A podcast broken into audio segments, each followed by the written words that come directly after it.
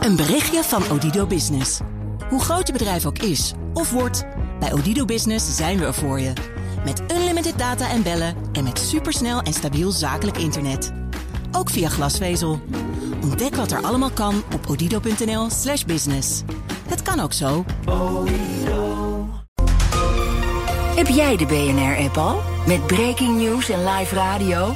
Download de app en. BNR Nieuwsradio. The Big Five.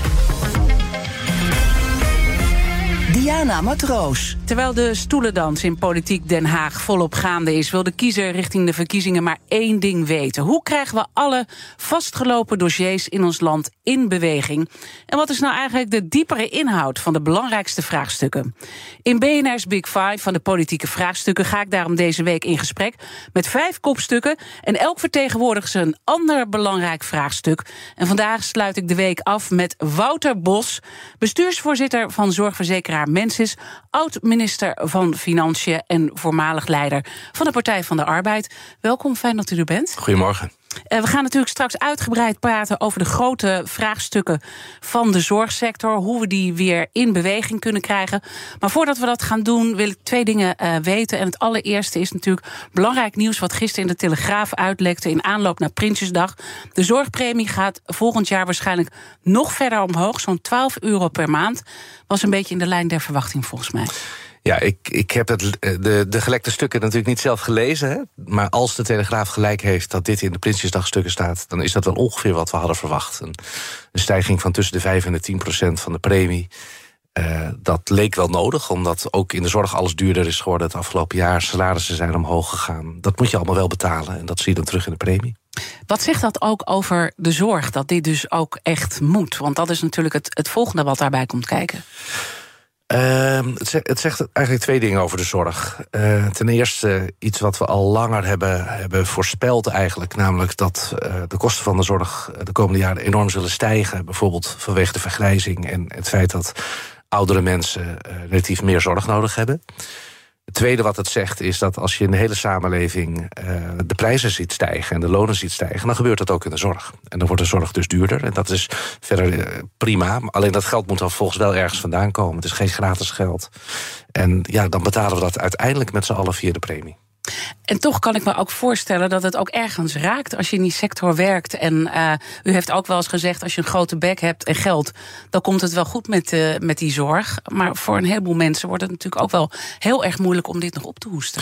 Ja, dat is waar. Uh, we, we willen eigenlijk allebei. Hè. We vinden het volstrekt terecht, ikzelf ook, dat de mensen in de zorg ook meer zijn gaan verdienen. Net als in andere CO's zie je dat er ook in de CO's die in de zorgsector zijn afgesloten een flinke plus zit. Meer dan terecht. We hebben die mensen hard nodig dan moeten we ze goed betalen.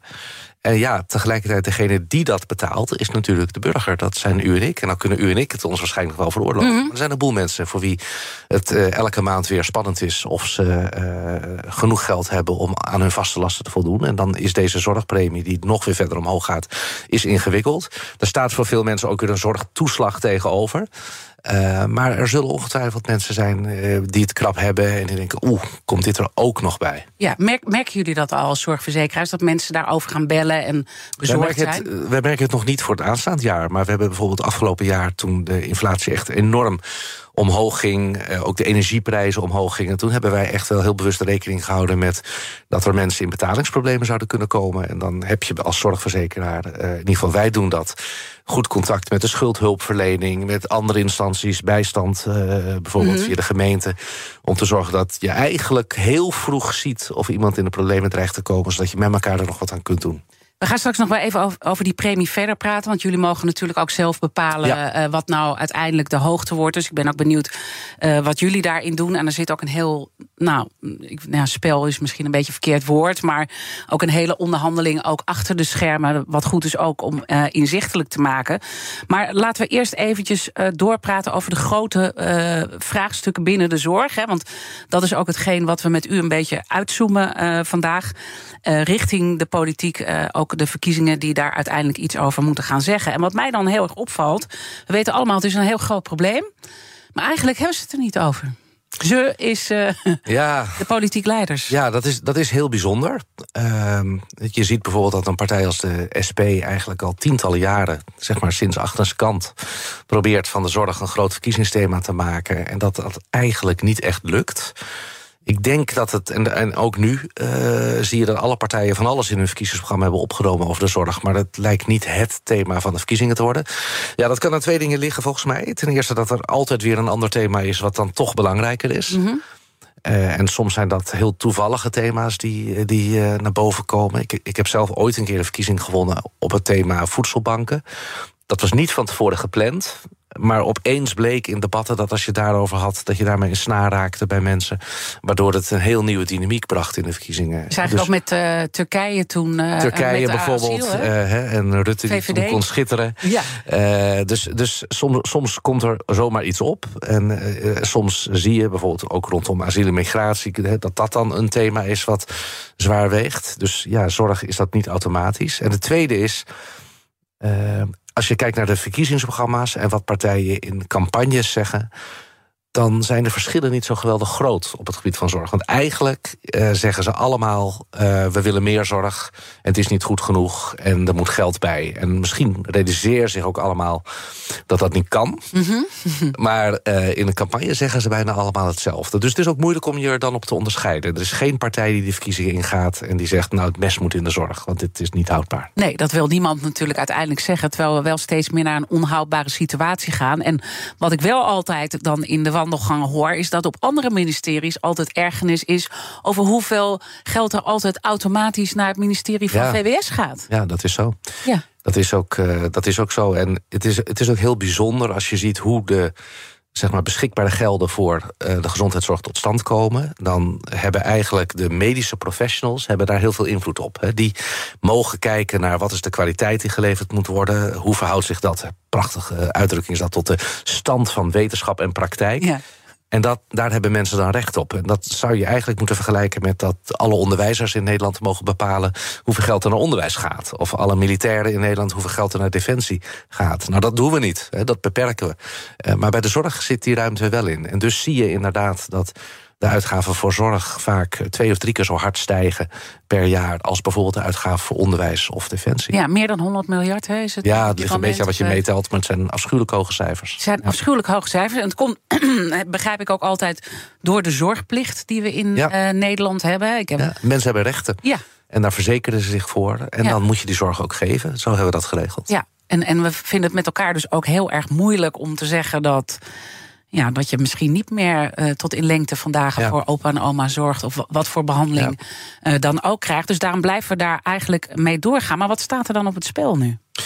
Nou, uh, kijk, als je zegt. U, u heeft recht tot in de lengte der tijden op exact hetzelfde als waar u vandaag de dag recht op heeft. En de hoeveelheid mensen die die zorg moeten leveren zijn niet te vinden of het geld wat je ervoor nodig hebt om die zorg te leveren is niet beschikbaar. En dan knalt het op een gegeven moment op elkaar. En dan gaan natuurlijk toch uiteindelijk bijvoorbeeld wachtlijsten weer groeien. Uh, en dat, dat is wat je uiteindelijk wil, wil vermijden. En er zijn allerlei manieren waarop we dat met elkaar proberen. Uh, maar op dit moment zie je wel weer de eerste tekenen dat wachtlijsten op plekken waar je dat liever niet hebt, toch aan het groeien zijn. En dat uh, zou je eigenlijk met elkaar moeten willen vermijden. En u bent u natuurlijk ook bestuursvoorzitter geweest uh, van het VUMC, ja. hè, wat op een gegeven moment opgegaan is samen met AMC en het UMC Amsterdam. Maar dan zit je ook als bestuursvoorzitter, denk ik, ook naar dat soort problemen elke dag ja. te ja. kijken. Geef eens een inzicht hoe dat, hoe dat gaat in zo'n boardroom. Ja, het, weet u, er is, er is geen bestuursvoorzitter van een ziekenhuis in Nederland aangenomen met uh, de, de boodschap van ga jij nou zorgen dat we overbodig worden. Ga jij nou eens lekker voor minder zorg aan de mensen geven. Terwijl eigenlijk als collectief moeten we wel dat proberen. Als collectief moeten we proberen die zorgkosten in de hand te houden. En betaalbaar te houden. Uh, ook omdat we gewoon niet genoeg mensen hebben om die zorg te leveren. Maar ondertussen zie je dat één trapje naar beneden elke individuele instelling toch eigenlijk vooral zelf ook wil overleven. En vindt dat ze zelf de beste zorg leveren. Dus het is heel moeilijk, ook, ook door de manier waarop we dat in Nederland hebben georganiseerd, om iets wat we collectief verstandig vinden, namelijk de zorg toegankelijk en betaalbaar te houden, ook te laten doordruppelen in het gedrag wat je dan van individuele ziekenhuizen en individuele ziekenhuisbestuurders uh, verwacht. En ik heb inderdaad ook aan die kant van de tafel gezeten. En ik, ik ging als bestuurder van VUMC natuurlijk ook niet door mijn ziekenhuis heen en zei tegen de artsen: joh, jij bent overbodig, kun je dat nou niet door een ander ziekenhuis in Amsterdam laten doen? Sommige artsen snappen dat ze die verantwoordelijkheid hebben. En die overleggen met collega's. En die zeggen: ja, het gaat niet om mij, het gaat niet om mijn salaris, het gaat niet om mijn praktijk. Maar het gaat om wat het beste is voor de patiënt. En dan is het volstrekt ondergeschikt of de zorg in dit ziekenhuis of in dat ziekenhuis gegeven wordt. En als we dan beter kunnen samenwerken, dan kunnen we beter gaan samenwerken. En dat, dat zijn hele, hele zinvolle bewegingen, die wel degelijk gelukkig ook gemaakt worden. Alleen dat betekent dat je dus gaat samenwerken met, met collega's in andere huizen. En dat is in Nederland weer ingewikkeld. Omdat de mededingingsautoriteit zegt: hé, hey, wacht eens even. Uh, in de manier waarop we het georganiseerd hebben in Nederland, mag je eigenlijk helemaal niet samenwerken, maar je moet concurreren met elkaar. Ja, dan wordt het wel moeilijk. De Big Five. Diana Matroos. Mijn gast in BNR's Big Five van de politieke vraagstukken is vandaag Wouter Bos. Hij is de bestuursvoorzitter van zorgverzekeraar Mensis. En uh, natuurlijk kennen hem ook uh, vanwege zijn lange politieke verleden als uh, voormalig minister van Financiën ook. Ja, en hoe zou minister van Financiën dan nu kijken naar zo'n gigantische begroting? Straks Prinsjesdag, nou de zorgpremie ja. um, is al uitgelekt. Je weet zelf hoe, u weet zelf hoe dat is om met dat koffertje dan daar naartoe te lopen. Hoe, hoe is die naar die cijfers aan het kijken? Ook horende wat de studiegroep begrotingsruimte heeft gezegd van ja. die topambtenaren. Het loopt uit de hand qua financiën. Nou, bezorgd. Ik ga ervan uit dat de minister van Financiën uh, nu en de volgende bezorgd zijn over sowieso hoe het uh, financieel budgetair gaat hè, in Nederland op dit moment. Die studiegroep begrotingsruimte die is altijd een beetje strenger dan nodig. Dus dat moet je ook wel weer met een korreltje zout nemen, vind ik. Maar dat we in Nederland beter op de centen moeten passen dan de afgelopen jaren is gebeurd. Dat uh, staat wel overeind. En dat gaat ook de zorg raken. Dus de minister van Financiën zal zijn collega van VWS uh, streng toespreken op uh, alle manieren waarop de kosten in hand gehouden kunnen worden. En afspraken die wel of niet nagekomen mm -hmm. Wat daarvan precies in de Prinsjesdagstukken staat, weet, weet ik ook niet. Dat vind ik ook spannend. Ehm, maar uh, als je ziet dat op dit moment veel ziekenhuizen en veel instellingen van ouderenzorg uh, grote moeite hebben om rond te komen met het geld wat ze hebben. Mm -hmm. uh, en er dan aan de andere kant van de tafel een minister van Financiën en denk ik toch ook een minister van VWS zitten die zeggen: ja, het zal allemaal wel, maar ik heb gewoon niet meer geld en misschien moet het in de toekomst zelfs minder. Ja, dan kun je je voorstellen dat dat flink gaat schuren. En dan zegt u, ik vind het best spannend wat er ook in die uh, stukken staat. Waar bent u dan het meest benieuwd naar? Nou, uh, we hebben met elkaar in, uh, in, in de wereld van de zorg afspraken gemaakt... in wat dan heet een integraal zorgakkoord... Ja. om te proberen die zorg een beetje te hervormen met elkaar de komende jaren.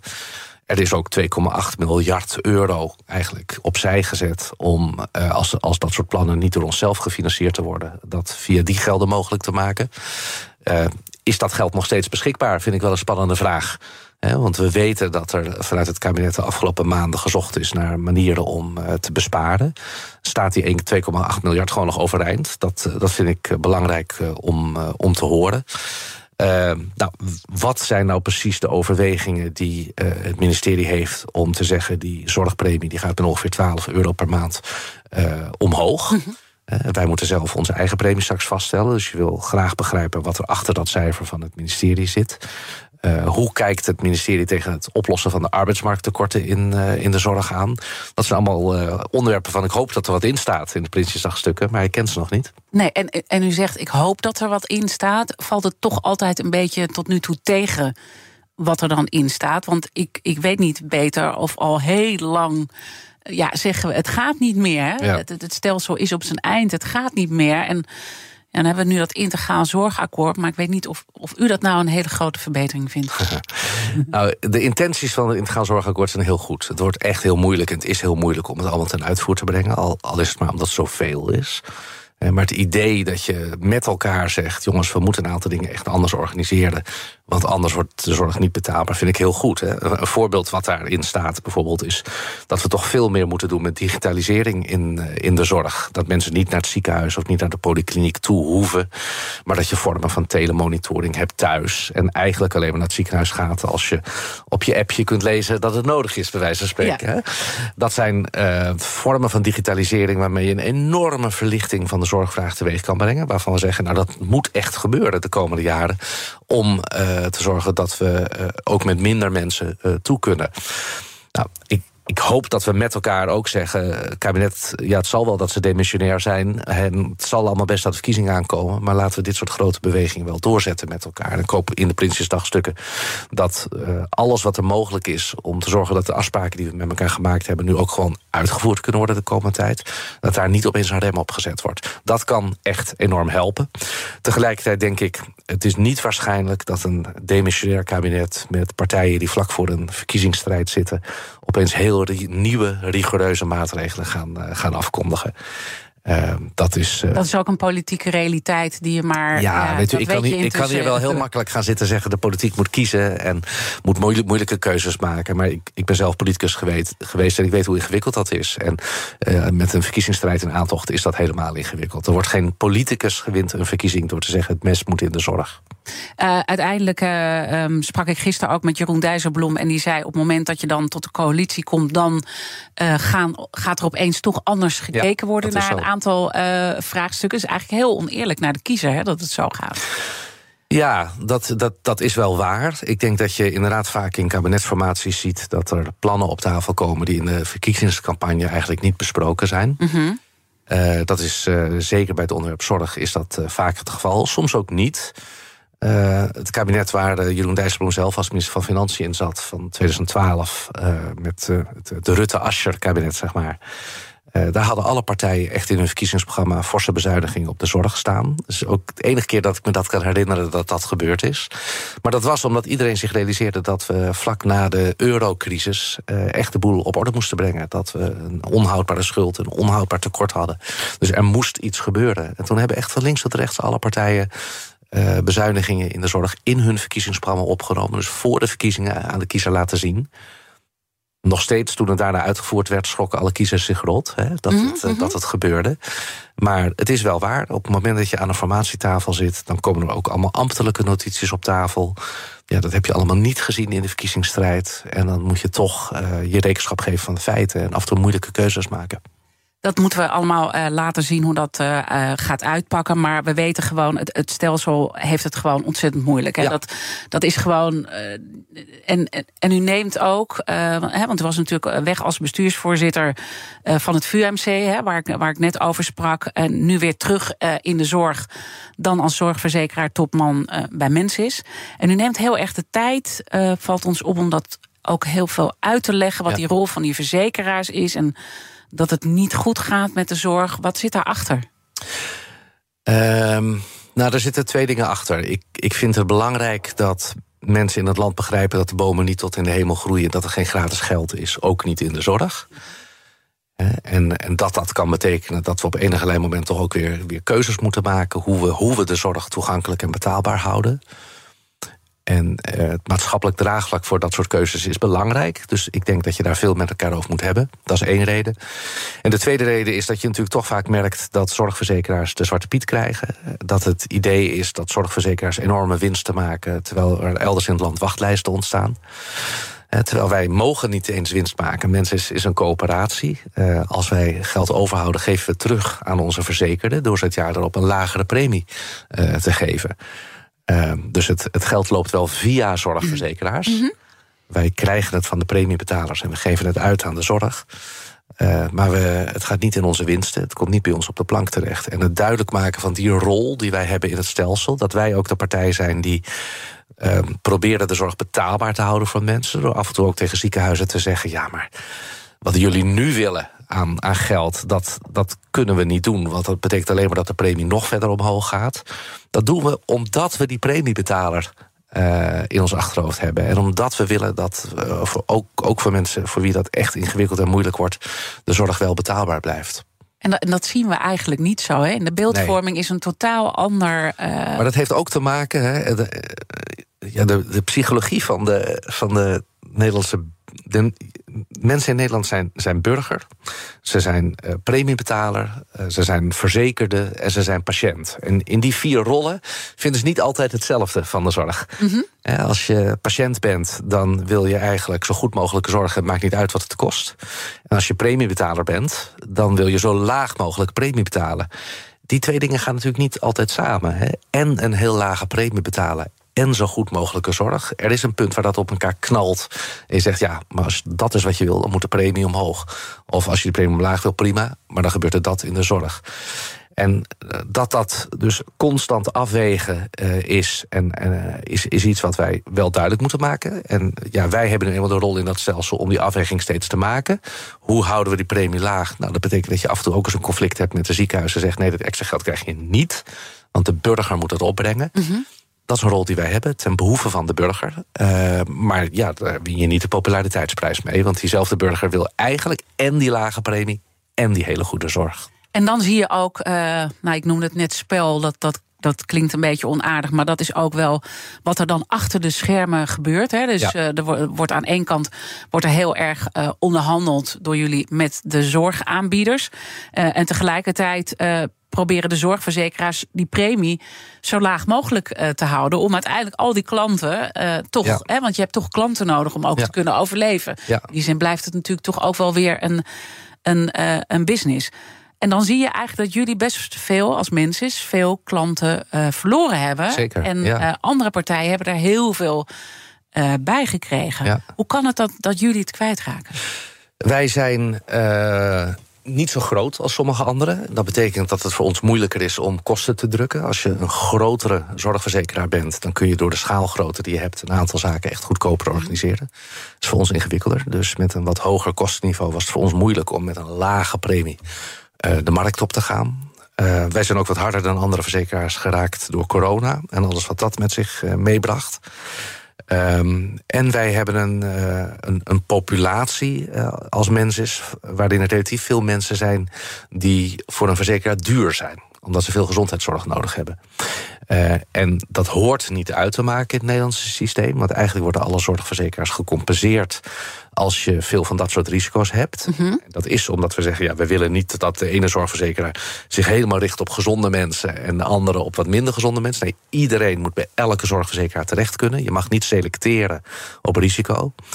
Maar het systeem waarmee je gecompenseerd wordt voor relatief dure verzekeren werkt, werkt gewoon niet volmaakt. Um, en dat, daar hebben we ook een uh, fors nadeel van. Dus al die factoren bij elkaar hebben het voor mensen is de afgelopen jaren wat moeilijker uh, gemaakt. Nou ja, het is mijn, mijn verantwoordelijkheid, daar ben ik ook in zekere zin voor aangenomen om met mijn collega's te proberen weer die stabiliteit te brengen. Want we hebben inderdaad nu vier jaar achter elkaar leden verloren. En we willen allemaal graag dat dat een keer ophoudt, want we hebben iets moois te bieden voor de mensen. Ja, en is dat dan een stabiliteit die je zou kunnen aanbrengen als je dus eigenlijk ziet dat ook daar het systeem een beetje verziekt is, hè? Om Nou, zo ja. laag mogelijk in die uh, premie te gaan zitten, terwijl dat gewoon niet meer reëel is met de, met de situatie waar we in zitten. Ik, ik denk dat de zorgverzekeringsmarkt nooit bedoeld is zo te werken als dit nu werkt. Uh, het idee was ooit, mensen kiezen een verzekeraar omdat ze kijken naar de kwaliteit die die verzekeraar biedt. En wat dan de prijs is die je voor die kwaliteit betaalt. En dan verschillen alle verzekeraars in het type dienstverlening wat ze aanbieden. De praktijk is nu dat mensen eigenlijk overstappen door vooral te kijken naar de hoogte van de premie. En dan bijna alle overstappers gaan richting de goedkoopste premie. Uh, en dat betekent dat verzekeraars dan juist alle extra dienstverlening schrappen. Uh, en bijvoorbeeld minder gaan investeren in preventie, omdat ze daarmee de premie omlaag kunnen brengen. Zo is het nooit bedoeld. En dat vind ik jammer. En dat is eigenlijk ook een dynamiek waarin wij als mensen niet mee willen. Laten we daar dan zo meteen over verder praten. Hoe we dat uh, kunnen keren. En ook wat dit betekent allemaal voor de zorgaanbieders. Zometeen praat ik verder met mensistopman Wouter Bos. over het inkoopbeleid van zorgverzekeraars. Blijf luisteren. Een berichtje van Odido Business. Hoe groot je bedrijf ook is of wordt, bij Odido Business zijn we er voor je. Met unlimited data en bellen en met supersnel en stabiel zakelijk internet. Ook via glasvezel. Ontdek wat er allemaal kan op odido.nl/slash business. Het kan ook zo.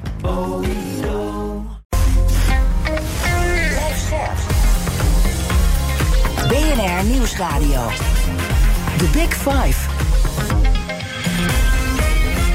Diana Matroos. Welkom bij Tweede Half Uur. Deze week praat ik met vijf kopstukken over de grote politieke vraagstukken in aanloop naar de aanstaande verkiezingen. Eerder deze week sprak ik daarover met Jeroen Dijsselbloem.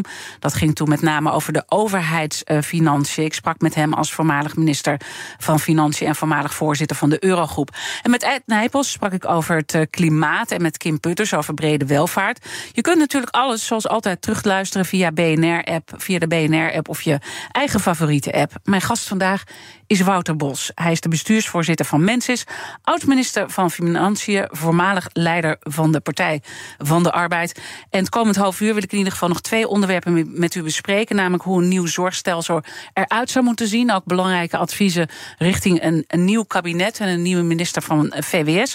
En het inkoopbeleid van de zorgverzekeraars. Laten we met dat laatste beginnen, want we waren eigenlijk al op dat punt uh, aangekomen. Uh, nou, dat u ook aangaf uh, hoe er nou ja, druk wordt onderhandeld over die premies uh, naar beneden drukken. We weten nu in aanloop naar Prinsjesdag dat het zo uh, 12 uh, euro per maand omhoog gaat. Weten jullie al of jullie daarin meegaan of dat jullie daar toch een andere nee, koers kiezen? Nee, dit is, uh, dat weten we niet. Dat uh, wordt eigenlijk allemaal de komende weken verder doorgerekend. Uh, Zo'n eerste schatting van het ministerie is bij alle verzekeraars uh, gaat dat de modellen in van oké, okay, dit is wat het ministerie verwacht. Zien wij nou uh, de ontwikkeling van de zorgkosten anders dan het ministerie of niet? He, dan ga je naar dat soort zaken kijken. Er zijn ook verzekeraars die relatief veel kapitaal over hebben gehouden de afgelopen jaren. Die kunnen er bijvoorbeeld voor kiezen om dan hun premie lager vast te stellen en dat kapitaal in te zetten om het eigenlijk terug te geven aan verzekerden. Er zijn andere verzekeraars die zich dat niet kunnen veroorloven mm -hmm. en die misschien juist boven de premie van het ministerie moeten gaan zitten. Dus iedere verzekeraar bepaalt dat uh, voor zichzelf. Uh, er zijn ook verzekeraars die misschien zeggen... ik wil nu een enorme slag maken op die markt. Ik wil een paar honderdduizend verzekerden verze ver veroveren op mijn concurrenten. Dus ik breng de premie echt fors lager dan wat het ministerie nu zegt ja, uh, maak je er dan nog een positief resultaat op of verlies je dan geld? En als je dan geld verliest, gaat dat ten koste van je buffers. Dat zijn allemaal afwegingen die je maakt. En dat gaat grote modellen in. En dan op 12 november maken alle verzekeraars bekend wat het voor hun geworden is. Maar het is een hele spannende tijd. En u kijkt dus ook uh, graag dan naar die toelichtingen uit. Zeker, uh, hè, ja. hoe, hoe, dan in die Prinsjesdagstukken daarna gekeken wordt. Wat voor toelichting zou in, in dat opzicht belangrijk zijn om daarin mee te nemen? Nou, wat, wat, wat ik persoonlijk erg belangrijk vind om beter zicht op te krijgen, is de vraag uh, of het ministerie een welke schatting, inschatting het ministerie gemaakt heeft van wat nou de invloed is van de situatie op de arbeidsmarkt, op hoeveel kosten wij in de zorg maken. Uh, want wij zien zelf, als wij uh, contracten afsluiten met aanbieders van zorg, dus ziekenhuizen, ouderenzorginstellingen, uh, dat ze best meer zouden willen leveren aan zorg. Dat ze ook best meer cliënten hebben die daarom vragen. Maar dat ze eigenlijk de mensen niet in huis hebben om het te leveren. En dat is natuurlijk een heel pijnlijke situatie. Maar de andere kant van de situatie is dat daardoor de kosten van de zorg ook gedrukt worden. Want ja, zorg die niet geleverd wordt, kost ook niks. Dus het, het personeelstekort uh, in de zorg uh, dempt ook wel een beetje de kostenstijging. En hoe het ministerie dat precies voor zich ziet het komend jaar, vind ik, vind ik interessant.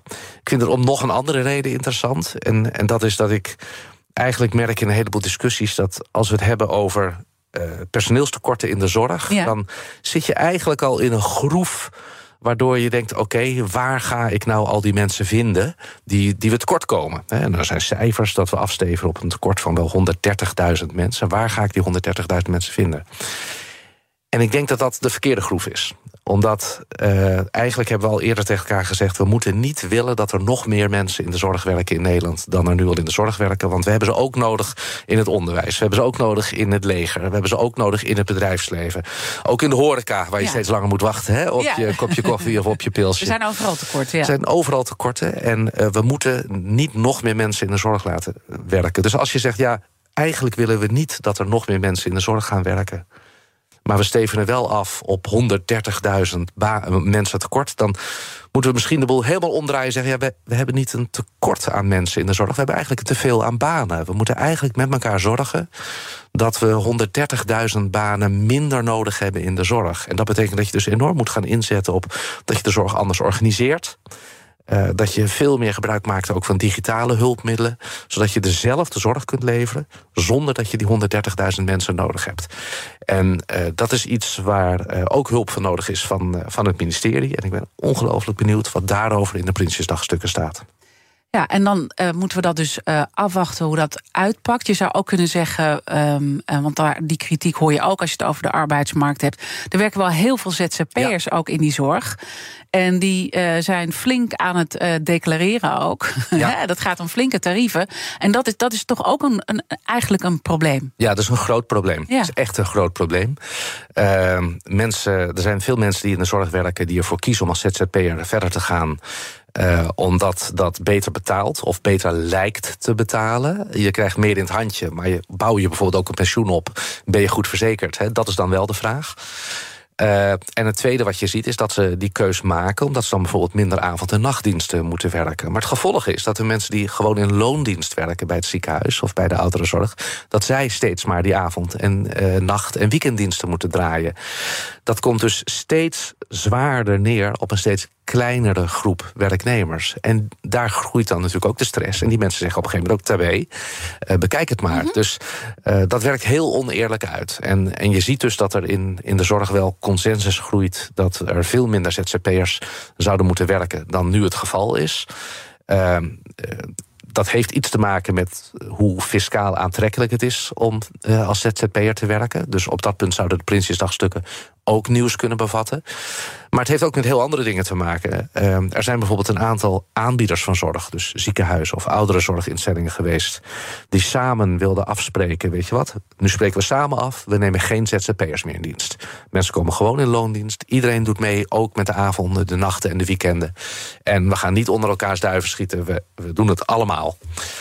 En dan krijg je opeens te horen van de Autoriteit Consumentenmededinging, de ACM, dat je zo'n afspraak niet mag maken. Omdat je ook op arbeidsvoorwaarden met elkaar hoort te concurreren. En dus niet eigenlijk die concurrentie mag inruiden voor zo'n gezamenlijke afspraak.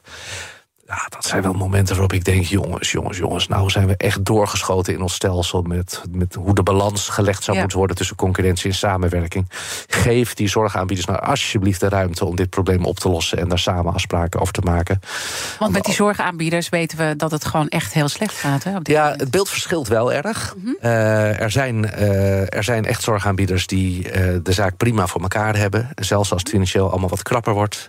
Er zijn ook hele goede werkgevers in de zorg waar mensen niets liever doen dan in loondienst werken en er geen ZZP'ers zijn. Dus het beeld is heel verschillend. Maar als je door de oogharen kijkt, of de volle breedte, dan zie je wel dat steeds meer instellingen het financieel moeilijk hebben. Sommige instellingen ook hard geraakt zijn door corona. Die hebben dus ook geen reserves waarmee ze het even kunnen opvangen als het wat minder gaat. Uh, en ja, als je bijvoorbeeld evenveel moet blijven betalen aan je gebouwen en aan je energie. Uh, terwijl het aantal mensen wat je hebt, wat zorg kan leveren. en waarmee je dus ook geld verdient als instelling afneemt, dan kom je wel in de financiële problemen. En dat is uh, echt ingewikkeld voor de En er zijn natuurlijk ook wel uh, wat uh, instanties die dat op een rij zetten. Hè. Eén op de drie leed in 2022 verlies. Dat, is dan, dat zijn dan cijfers van BDO. Die noemden de situatie in de ouderenzorg ja. zelfs onhoudbaar. Um, u praat natuurlijk ook met die zorgaanbieders. Hoe, hoe gaan dat soort gesprekken? Ja, uh, moet, moet even realiseren dat uh, als een instelling verlies maakt, is dat niet meteen een ramp. Hè? Uh, wij hebben als mensen ook verlies gemaakt de afgelopen jaren, maar we hadden goede reserves opgebouwd, dus we konden het hebben. En een gezonde bedrijfsvoering mag je ook vragen van oudere zorginstellingen. Mag je Jullie ook moeten ook veel eigen vermogen aanhouden. Ja, hè? wij moeten veel eigen vermogen houden. Juist zodat je ook een keer kunt opvangen als het tegen, uh, tegenvalt. Maar dat mag je ook van ziekenhuizen vragen. Dat mag je ook van oudere zorginstellingen vragen. Dus men moet uh, verstandig beleid voeren... zodat als het tegenzit je niet meteen aan de rand van de afgrond staat. Uh, Niettemin, uh, er zijn een, een toenemend aantal instellingen in de ouderenzorg... waar het echt ingewikkeld wordt. Uh, en ja, het is, het is, heel cynisch misschien. U vraagt hoe praten jullie met ze, wanneer praten jullie met ze? Uh, op dit moment gebeurt dat heel veel in de rechtszaal. Ja. En dat is echt diep triest. Ja. Dat er een hele batterij aan rechtszaken gevoerd wordt tussen uh, de zorgaanbieders in de ouderenzorg en in de gehandicaptenzorg enerzijds En zorgkantoren, dat zijn de uitvoerende organisaties mhm. van de zorgverzekeraars, anderzijds omdat die aanbieders allemaal zeggen... Ja, eigenlijk, krijgen we te weinig geld om te doen wat we moeten doen. En wij als zorgkantoren zeggen dan weer... ja, maar dat is wat wij krijgen van het ministerie. Dus eigenlijk ben je bij de, aan het verkeerde adres door bij ons te klagen. Maar het is natuurlijk diep triest dat er nu uh, een heel legertje advocaten van de Zuidas... Uh, met gigantisch hoge tarieven... die allemaal betaald worden uit ons premiegeld... Uh, profiteert van uh, rechtszaken waarin partijen die zouden moeten samenwerken uh, tegenover elkaar staan. Dat is diep triest. Nou lees ik diezelfde BDO, hè, die ik net ook al aanhaalde, die is ook kritisch op het inkoopbeleid van zorgverzekeraars en kantoren. Het zou voor extra financiële onzekerheid zorgen. Is er iets waar van deze kritiek? Hè? Want ja, u, u schetst inderdaad, de, de sectoren staan tegenover elkaar. En is het toch ook een beetje wie heeft er gelijk? Ja, ik denk, ik denk eerlijk gezegd dat het overheersende sentiment in het geschil puur gaat over de vraag: hebben we nou genoeg geld om mensen te geven waar ze recht op hebben of niet? Uh, daaronder lopen er ook best een paar andere kleine uh, strijdjes. Hè, en die gaan dan inderdaad over de vraag van... goh, als je als zorgverzekeraar zegt... u krijgt wel meer geld van ons, maar dan moet u daar wel dit en dat voor doen... Vind je dan dat de zorgverzekeraar daar gelijk in heeft? Of zou de zorgverzekeraar gewoon het geld moeten geven... en zeggen, we vertrouwen u, maak het maar op verstandige manier op... Uh, bijna alle zorgverzekeraars in Nederland uh, vragen voor een deel van het geld ook echt wel een zichtbare tegenprestatie. Omdat we niet zeker weten dat het geld anders goed besteed wordt. Ja, ook daar kunnen conflicten over ontstaan, dat is waar. Ja, en is dat, moet dat dan anders? Nee, vind ik niet. Ik vind dat wij uh, richting de belastingbetaler en de premiebetaler moeten kunnen verantwoorden wat we met hun geld doen. En dat het dus heel normaal is dat als we zoveel geld in de zorg steken, dat we dan van de aanbieders vragen: nou laat, laat alsjeblieft wel even zien wat je ermee doet.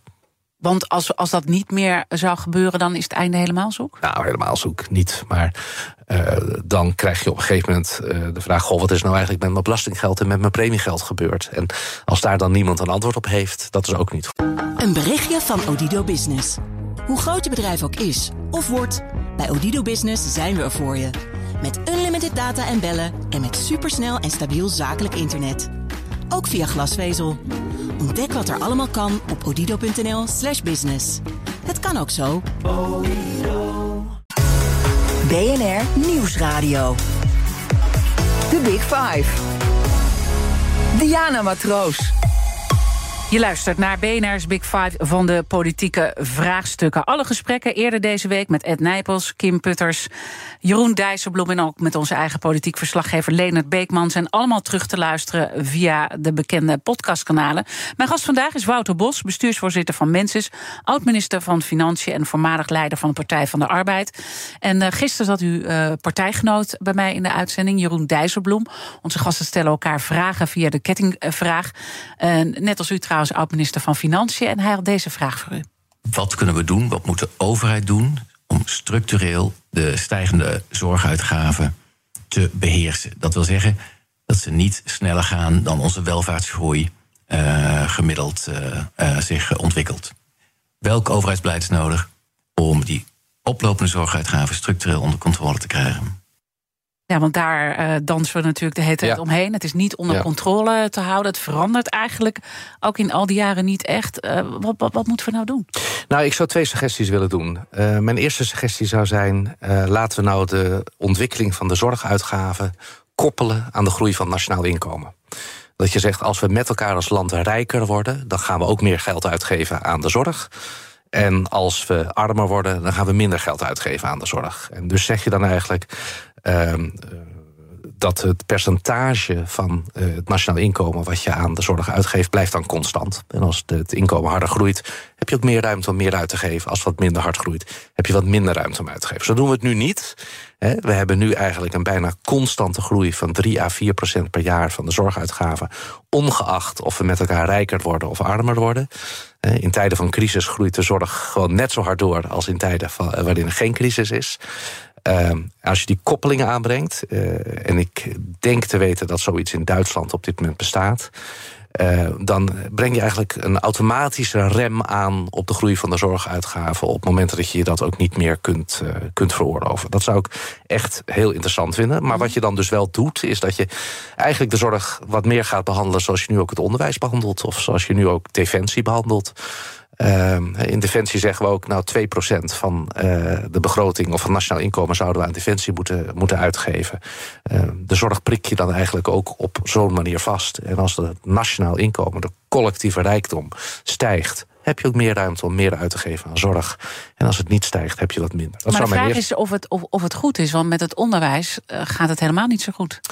Nee, maar ook naar onderwijs is natuurlijk de afgelopen jaren heel veel extra geld gegaan. En uh, meer geld is ook niet het enige, de enige manier om beter onderwijs te krijgen. Daar speelt meer, want mijn tweede suggestie zou ook zijn uh, op, op, op antwoord als antwoord op de vraag van Jeroen Dijsselbloem. Uh, ik, ik, denk dat we veel meer vormen van samenwerking mogelijk moeten maken in de zorg. Ik zou die balans tussen concurrentie en samenwerking anders willen leggen.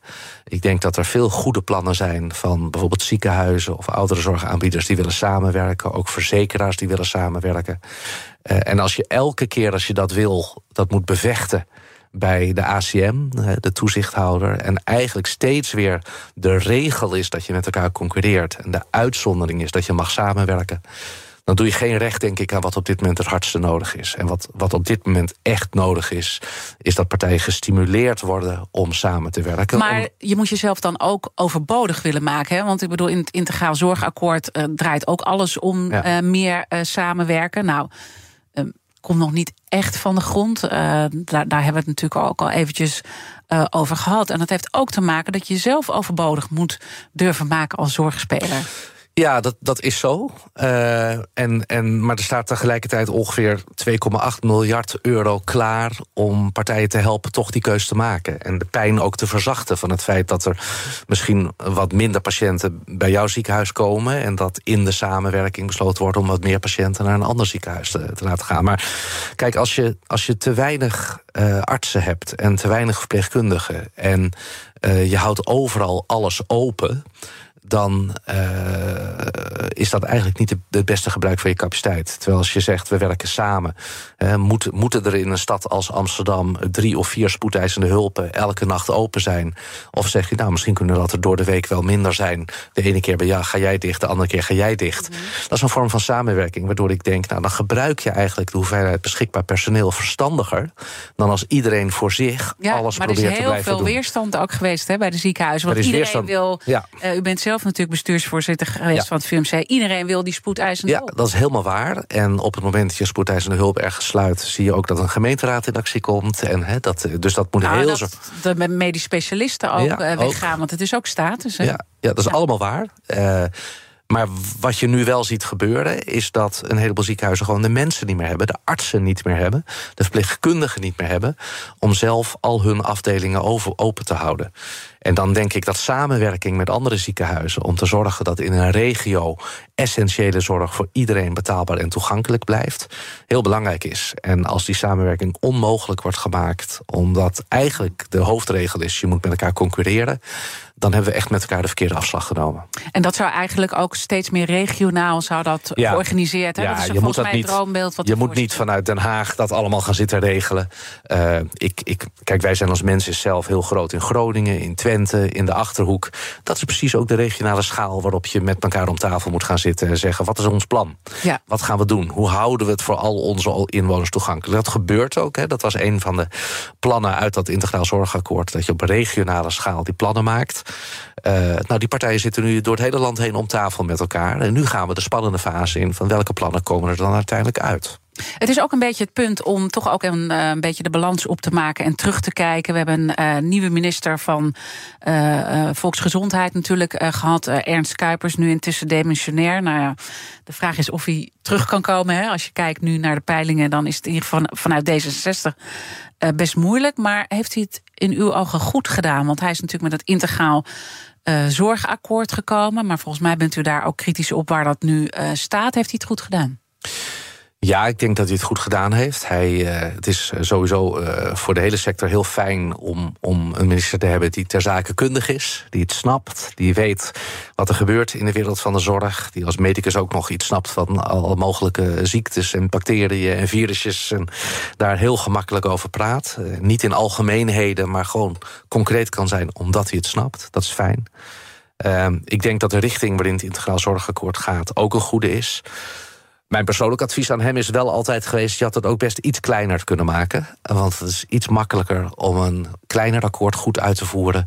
dan een akkoord met een paar honderd actiepunten. Dan is het met al die partijen rondom de tafel op een gegeven moment best... Wordt een beetje vaag. Dat risico is er. Ja. Vindt u dat? Is het de vraag? Ja, dat risico is er. ja. Dus u zegt het heel diplomatiek. uh, laten we dit slotstuk gebruiken om toch ook nog eventjes uh, naar uw P van de A-verleden te kijken. Want we hebben nu natuurlijk de combinatie GroenLinks, uh, Partij van de Arbeid. U bent ook voorstander geweest hè, met die hele mooie brief die ooit is geschreven. Daar stond uw naam ook over dat het een, een goede koers is. Tevreden hoe dat nu uitpakt? Zeker, ja.